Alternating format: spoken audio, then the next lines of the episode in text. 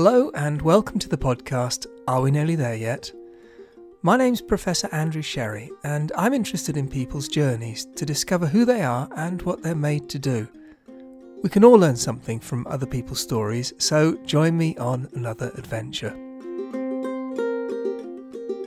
I always used to say it doesn't matter if you try something and don't like it, that's just as valuable as trying something and finding out you do like it.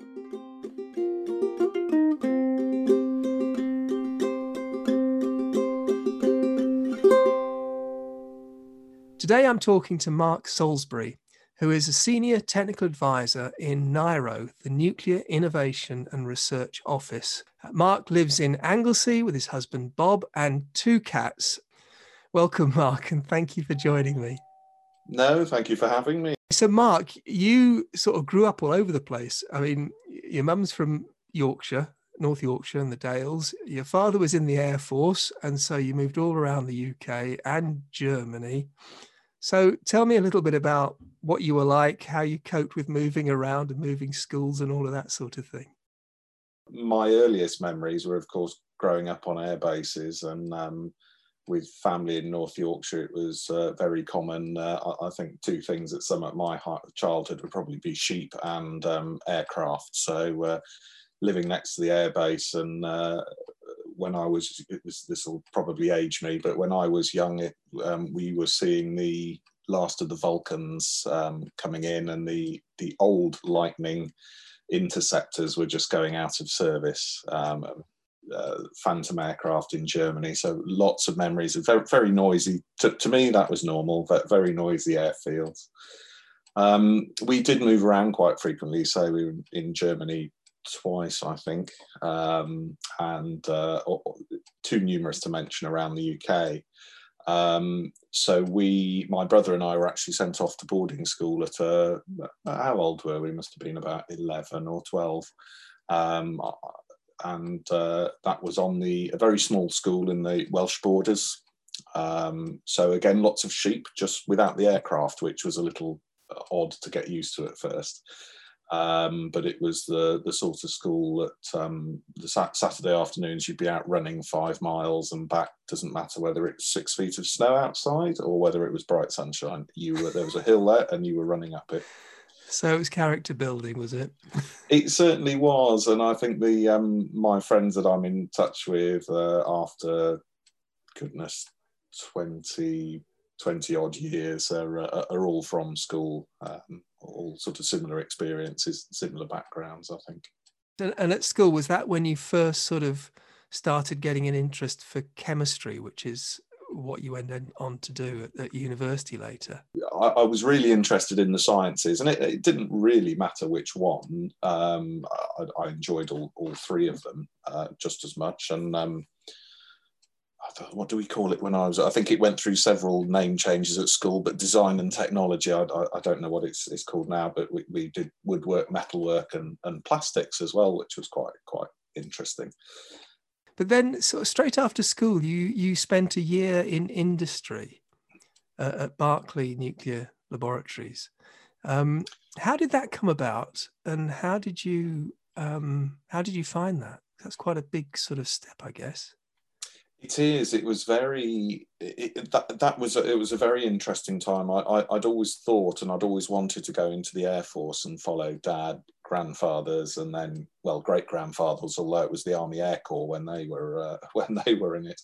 Um, but I wasn't able to go into the air force. wasn't allowed to go into the air force at that time. Um, and I'd found out I was very slightly colourblind enough that maybe some of the jobs I'd have wanted to do maybe not. Uh, and then it all coalesced about the time they were bringing in, and I'll get this wrong, they were bringing in fees, not grants. So uh, I thought, hmm, I better earn some money before university as well. So by sheer chance, and I can't remember now where it, it came about, there was a scheme called the Year in Industry, which I think is now the Engineering Development Trust. Um, I think they might have moved on from there now. Um, and they did a one year scheme before university um, where they would link you up with an, an employer and you'd be employed for a year and they would do some development training with you. so I went along. It must have been Bristol, I think it was, getting the train from mid Wales from school uh, with a couple of friends, and uh, I really didn't know much, if anything, about the nuclear industry or even the power industry. Um, and I think I spoke to a, a, lot of the industry around Bristol, pharmaceuticals, aerospace, um, and aerospace was always appealing. Um, uh, you know, growing up with it as a boy, and uh, you can't see my aeroplane models on the camera. And uh, then, um, uh, sort of later in life, uh, pursuing flying. Um, but just by sheer chance, came across a company called Magnox. Goodness, what was it called at the time? Magnox Electric, it was at the time. Um, had an interview, um, had a job offer uh, from Magnox. I think it was a couple of weeks later, and um, I think that's the best decision I've ever made. Whether I made it fully with my eyes open, I don't know. Um, but uh, the, the, ramifications of it, I still remember walking into the turbine hall basement at Oldbury Power Station when it was still operating. And the sights, the sound, and I still remember the smell of the uh, what I found out later is turbine lubricating oil, and that just that sheer sense of scale and power. That's I thought, yes, that's that's what I want to do. Those moments are amazing, aren't they? That they sort of make they stop you in your tracks and you realize there's there's some connection somehow between you and what you're interested in and what you're seeing and hearing and feeling that's you're dead right it's and, and you can't you can't explain it but when you relive the memory you can smell it you can see it you can hear it and you can you remember how you felt and uh, yeah that was definitely i think defining moment for me yes and, and then during that year in berkeley did it sort of confirm to you that you were making the right decision around the, your focus on on chemistry because then you went to Warwick and you did a BSc in chemistry and industrial environmental chemistry. Um, so was that sort of part of your journey and just confirming you were on the right track? Do you think? Yes, I think so. Um, which is is strange because I, I, I, sort of uh, people I speak to now, or, or, or I, speak to, and I used to look after. Um, uh, I used to have a team of apprentices in my my group in a previous role, and I always used to say it doesn't matter if you try something and don't like it. That's just as valuable as trying something and finding out you do like it. It's just for me that I think was, and as with everything in life, uh, quite lucky that um, that worked out really well, and um, I was able to travel to Trawsfynydd and Dungeness, Berkeley, Oldbury, um, and uh, Sellafield to do some work. And uh, when you can see what you want to study and what you're interested in and how it applies in in uh, I don't want to say the real world, but how it applies practically is um, is fantastic. And I think that's definitely validation for for for anybody, whether that's that's what I want to do or no, no, that's that's not for me. It's just as valuable, I think. So you went to Warwick um, uh, to do your BSc. So tell me, how do you think you changed when you were at university as a person? What did you learn about yourself? Do you think? I was quite shocked at the change from school to university. Not living away from home, eh, having gone to boarding school and being in a family that so sort of moved around. So grandparents weren't down the road; they were either in another country or they were five hours up the motorway.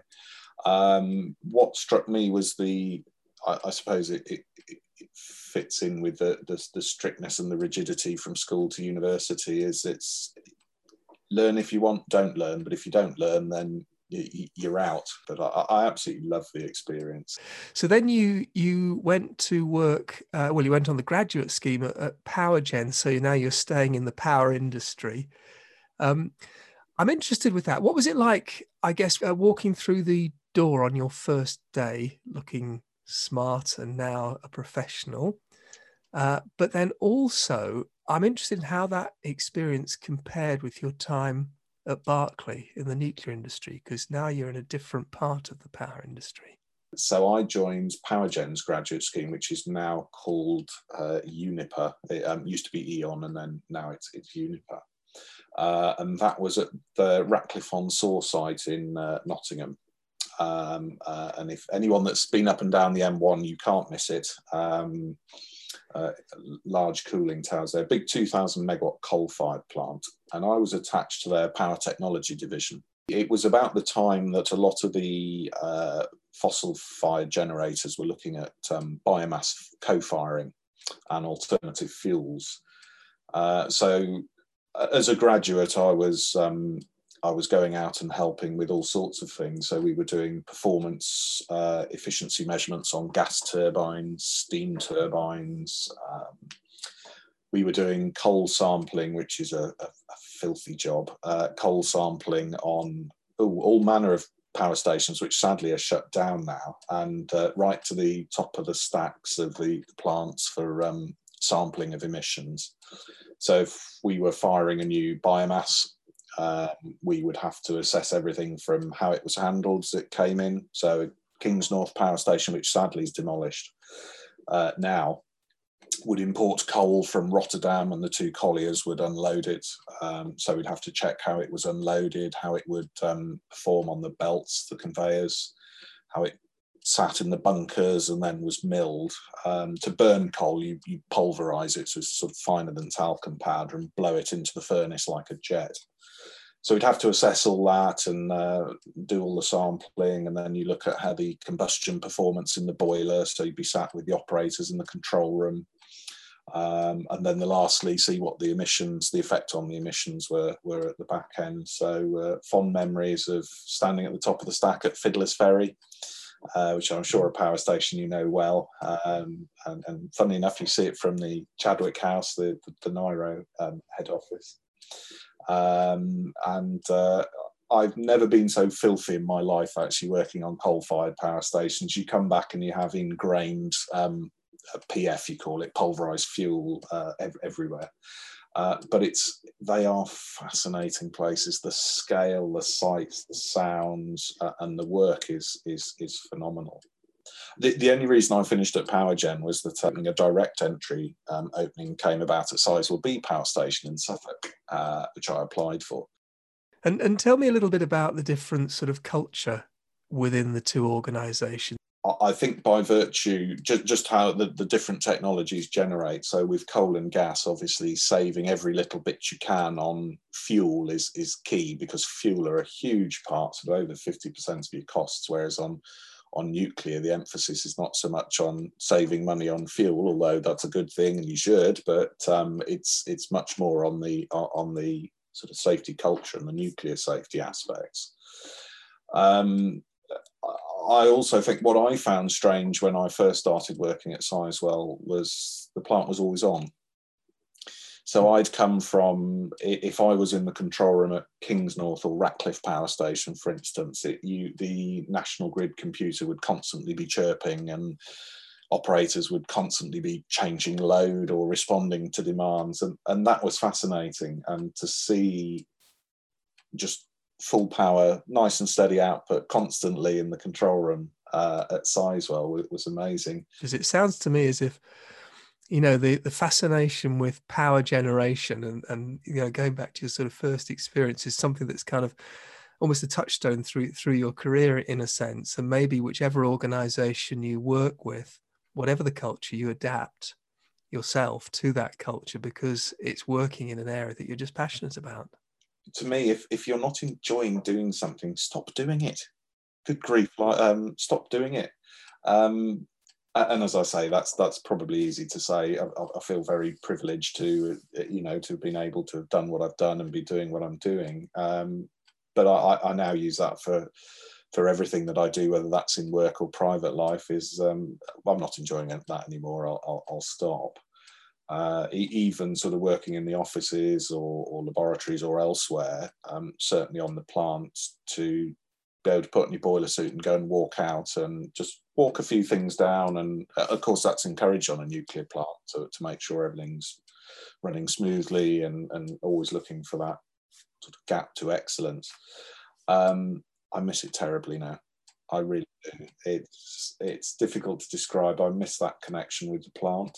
Um, I, have since I, I, would say sort of working with people I found fascinating as well, and and looking after a group or a team is is, is fascinating. But I, I do do miss a plant, and when I get the opportunity to go out, uh, whether it's a visit or, or whatever it might be, is um, is is is great. I, I've uh, recently taking up flying, and um, I, I, think that part satisfies the technical side of it. But it's whilst it, it's just as interesting, and I get a lot of enjoyment out of it. It's not quite the same as as uh, working on a power station. I think they're they're fantastic people that work on them, whether they're nuclear or fossil. mm. That's right. No, it, it's a fascinating thing you say, and actually, you know, within the current COVID pandemic, the fact that people are not, you know, walking through, you know, those sorts of facilities as frequently as perhaps they were because of restrictions and lockdown and all the rest of it. It is there is an element of risk, I guess, that I mean, that's how you get your finger on the pulse, isn't it, of an organization or the people working in the organization. And if there's less of that, you know, there's a slight risk that you could become uh, a bit detached, you know, a bit remote from that hands-on operation of um, of those critical facilities. Yeah, so I, I, think I think that is the case for for plant. I, I am obviously plans for coping with it and dealing with it. And they're doing a fantastic job. Um, dealing with all the demands these particularly uh, reading some of the american plants of course are going through outage and some of the british plants going through outage and and my goodness that's a that's a, a very involved time anyway and and to do that in the midst of a, a covid pandemic just full of admiration uh, but I think it applies to people as well. Um, so if, if you have a team of people you're looking after, is to, to spend that time to sort of walk around and have a chat and see, see how they're doing and what's what's um, occupying them today, what do they need help with, and uh, just spending that time and taking that time to do that really pays dividends, whether that's plants or people. So eventually, you you moved from Sizewell. Um, and you you worked with Horizon Nuclear Power for uh, some time um, uh, in Anglesey. Um, tell us a little bit about that time, and particularly you spent uh, you developed a lot of training there, particularly around the apprenticeship program and that sort of thing. So when I started, yes, it was owned by E.ON and RWE, and I came in through uh, what we're calling the red route, um, E.ON. So for those listening that aren't aware, E.ON's corporate colours were red uh, and, and, RWE's was blue. So you either the red route or the blue route originally. Um, and it was a real, that was a really tough decision to leave Sizewell and the plant. And, and why did I go? I, well, it, it, it, it's a tough one. I, I, the draw, the allure of new build was quite quite something. And so I joined E.ON, and the deal was I was going to go to Germany um, and work in Germany for a year, two years, at their headquarters in Hanover. So, having said I was absolutely terrible at um, languages at school, I, I, I, was put on a German course and um, then had a tutor in Germany. But I developed a real affection and fondness for Germany and, and Germans. And uh, I was working on, at the time, uh, the one of E.ON's new build projects was Horizon, although it wasn't called that then. Uh, and the other project they were working on in Finland was Fennovoima, um, which has also since subsequently been sold. Um, and that was a fascinating time being involved in GDA for AP1000 and, uh, and to a lesser extent EPR. I'd encourage anybody to consider working overseas. Um, how you do it, where you do it, and for how long you do it, I think it's completely up to you. But if the opportunity comes, go for it. It was was phenomenal. Um, in the end, I spent about a year um, in Hanover, and then came back to uh, Horizon, which was um, uh, working out of new offices in Gloucester. Uh, now, at the time, uh, Mum had retired to Gloucester, so uh, I, I, I, knew Gloucester quite well. Um, and, and, then from then on, uh, I spent uh, a few years in Gloucester and then moved up to the site on Anglesey near, near Wylfa. But but during that time, I, I, I, think I'd done so much varied and interesting work. Everything from develop, helping to develop export control um, procedures and processes for Horizon to um, uh, GDA and licensing work to looking at what the company would need uh, in terms of operational um, work to uh, being on the evaluation team for for uh, either an AP1000 or an EPR course, it came as a bit of a shock to us, as I'm sure you know, that then um, uh, both parent companies decided to put the company up for sale, and Horizon shrank quite quite markedly at the time. Um, but uh, that that was a very interesting experience. So I was part of the sales team team there, and as, as everyone knows, that was was purchased by Hitachi. And don't ask me the date because I, I, can't remember. Um, I'm sure if I looked it up, I'd remember. It seems seems like only yesterday. Um, so I, I, get for I think probably the first or maybe second time in my life putting on a suit and standing on the uh, the underground in London was a was a bit of a shock to me. Um, uh, but that that worked very successfully, and then then latterly at, at Horizon uh, up at Wylfa site, which um, I'd been coming up and down for about ten years, and then we made the decision to move up. Must be about five years ago now. Uh, and I think at Anglesey, and you speak to people that live on the island, it's it, it really does. It, it, gets into your blood. You, it's, it's it was a really special place in our heart. So it's it's home for us now. And neither of us have lived here before, but it, it, it's home now. Um, and uh, yes, as you say, uh, towards the, the end of my time at Horizon, working on helping to, to look at setting up the operational utility, what that might look like. Um, I had a, a, group that looked after the training of the, the, the Horizon team and uh, looking to, to what the training might might look like in the future.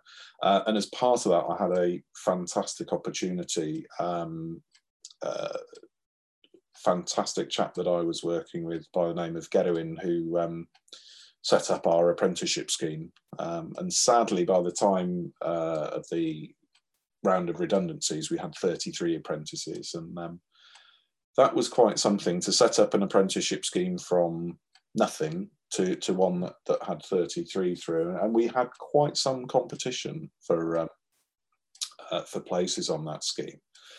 And it, it, was just wonderful to see. I, I used to love the, the, interview in the selection and assessment centre just to see how enthusiastic and um, how a reminder of how fascinating people are. Um, you see it in interviews, but when you're interviewing apprentices, or I suppose for graduate schemes as well, when you see a large volume of people coming through, uh, you really see those different personalities and those different temperaments, and it's it, it's fantastic. And having interviewed a few graduates as well, and you you sort of know what you're looking for, and looking at those behaviours, those characters that stand out, and uh, uh, it is great. And it's a I think one of the proudest moments I've got is also it's a, sort of double edged really having having to make it's always horrendous having to make people redundant um, but I think one of the proudest moments of the team was getting all 33 apprentices into employment again afterwards. Uh, I think we literally signed the last con-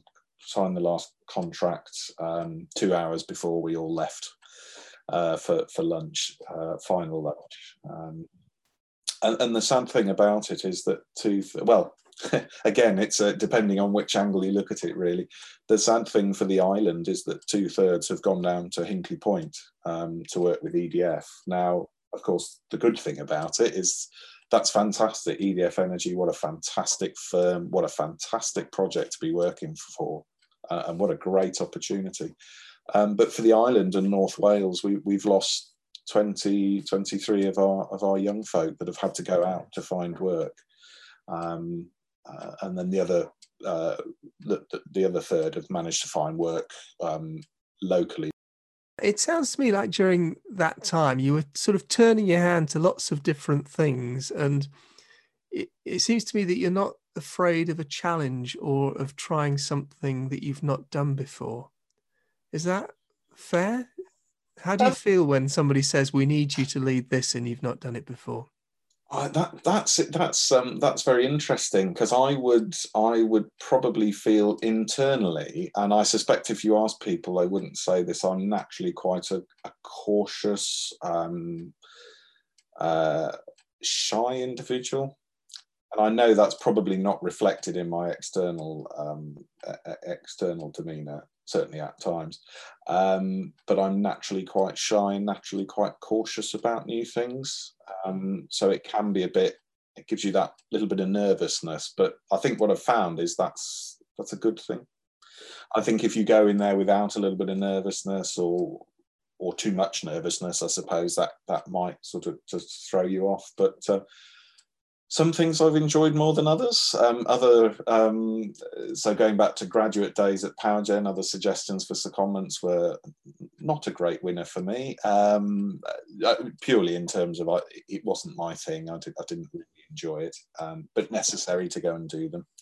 Uh, and other things I think they had quite a job to get me to do something else because uh, I, I, really did enjoy what I was doing. And um, certainly, I think when you're in a new build, I would imagine it's similar for a startup, is you have to turn your hand to everything.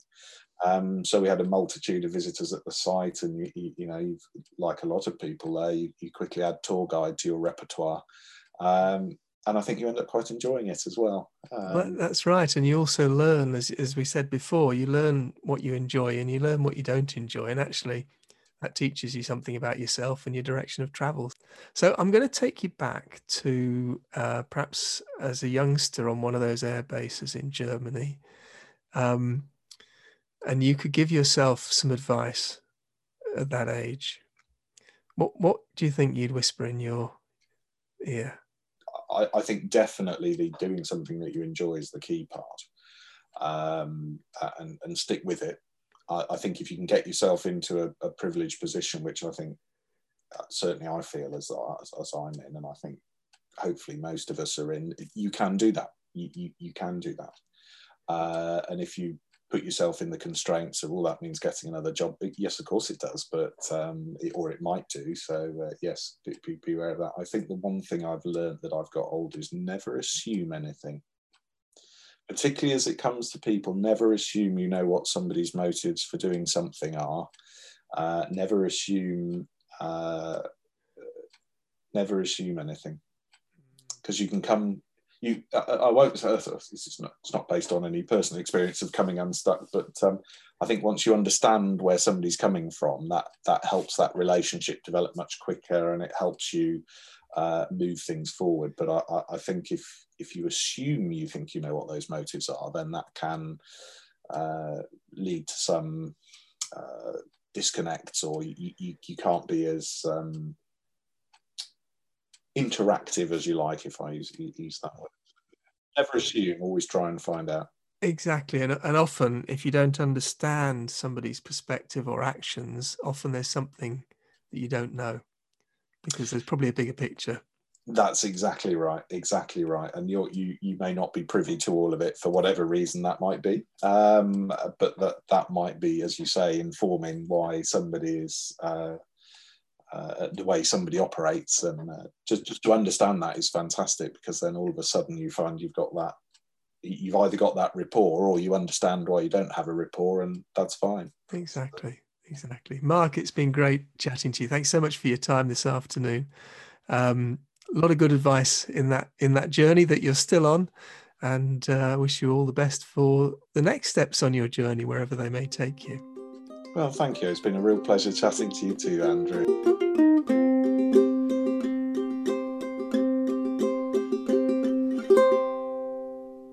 If you've enjoyed this podcast, to help others enjoy it too, please subscribe on your podcast platform of choice and don't forget to rate and review. Thank you.